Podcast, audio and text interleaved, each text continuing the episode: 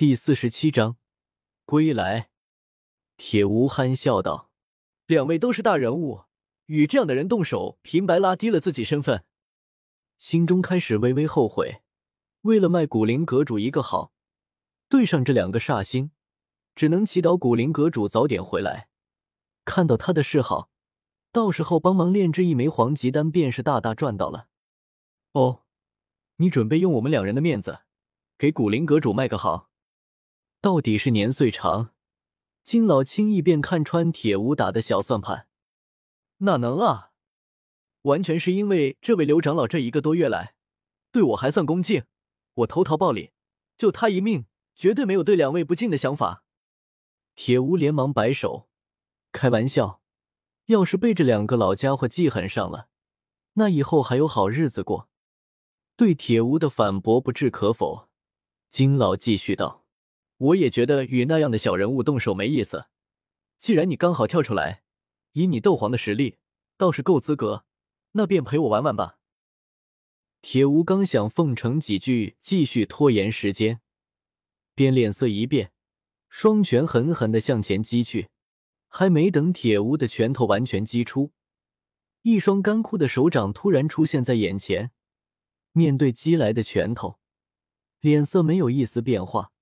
反而点评道：“能感知到我的到来，战斗意识不错，不过攻击太弱了。”话语刚刚说完，双掌便是完全抓住铁屋的拳头，拳掌相交，金老微微一震，便没有变化，但铁屋忍不住脸色潮红，一丝鲜血从嘴角溢出，同时一丝漆黑的寒气从金老那干枯的手掌涌出。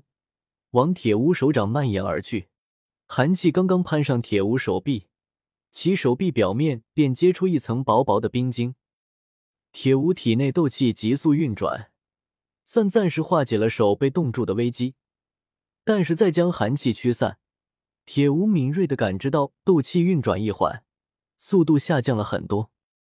铁无惊骇欲绝，知道不能再迟疑，要不然。他迟早会化成一个冰雕，全身斗气升腾，在他全力运转的斗气下，附近的地面一寸一寸的碎裂开来。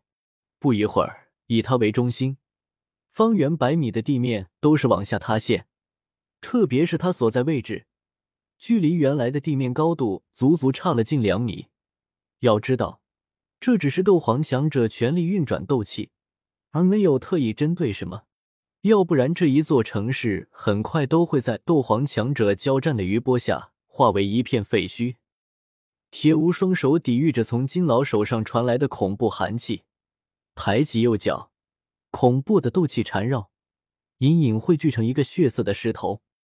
怒狮狂罡腿，右腿提出，腿上缠绕的那一只狰狞的狮子，先是张开嘴，发出无声的吼叫。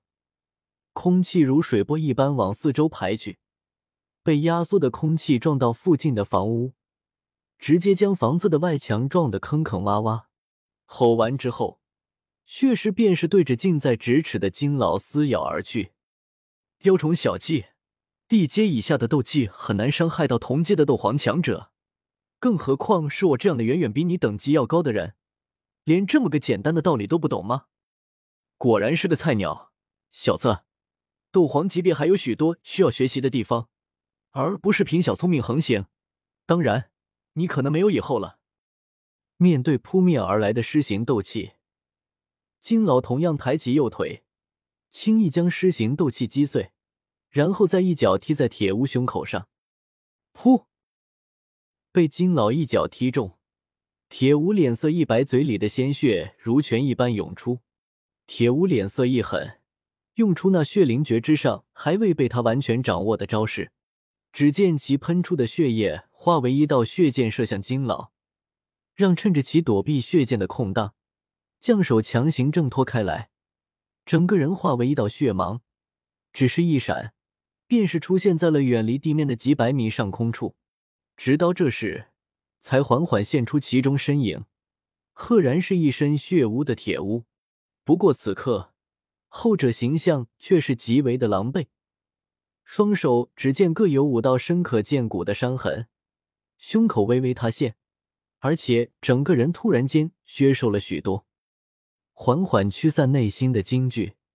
铁屋没想到，斗皇与斗皇之间的差距这么大，简直便犹如小孩与成年人一般，被金老随意戏耍。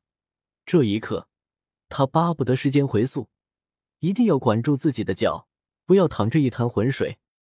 挤出一丝僵硬的笑容，铁无刚想认怂，便见地面之上的金老双眼凝重的看向一个方向。铁无余光看了一眼银老，发现他也在做同样的动作。难道是古灵阁主回来了？铁无心中忐忑的猜想道。但在见识到金老的实力之后，铁无不敢有丝毫引人怀疑的动作，很怕这两个老家伙在古灵阁主回来之前。先将他给干掉。在足足过了一分钟之后，铁屋才感知到一股极为强大的气息正从远处急速赶来。好快，这就是斗皇巅峰吗？铁屋喃喃道，一脸向往。远处的古河感知到古灵城的战斗停了下来，松了口气，接着催动体内的斗气和残余的风行丹的药力，速度极快的往古灵城赶去。赶到古灵城，看着狂狮帮帮主铁无狼狈的样子，古河微微皱眉道：“铁帮主，怎么弄得如此凄惨？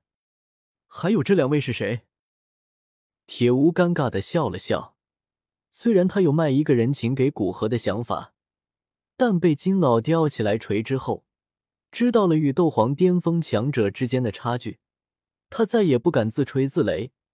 在场三人中的任何一个。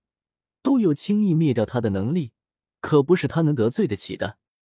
铁屋直接指向站在不远处、一脸消沉的刘建林道：“阁主还是问问刘长老吧，他是当事人，比我这个外人更了解。”在古河出现在眼前，金银二老脸色微微凝重，他们感知到古河那比一般斗皇巅峰还要雄浑的斗气，想到传闻中古灵阁主具备异火。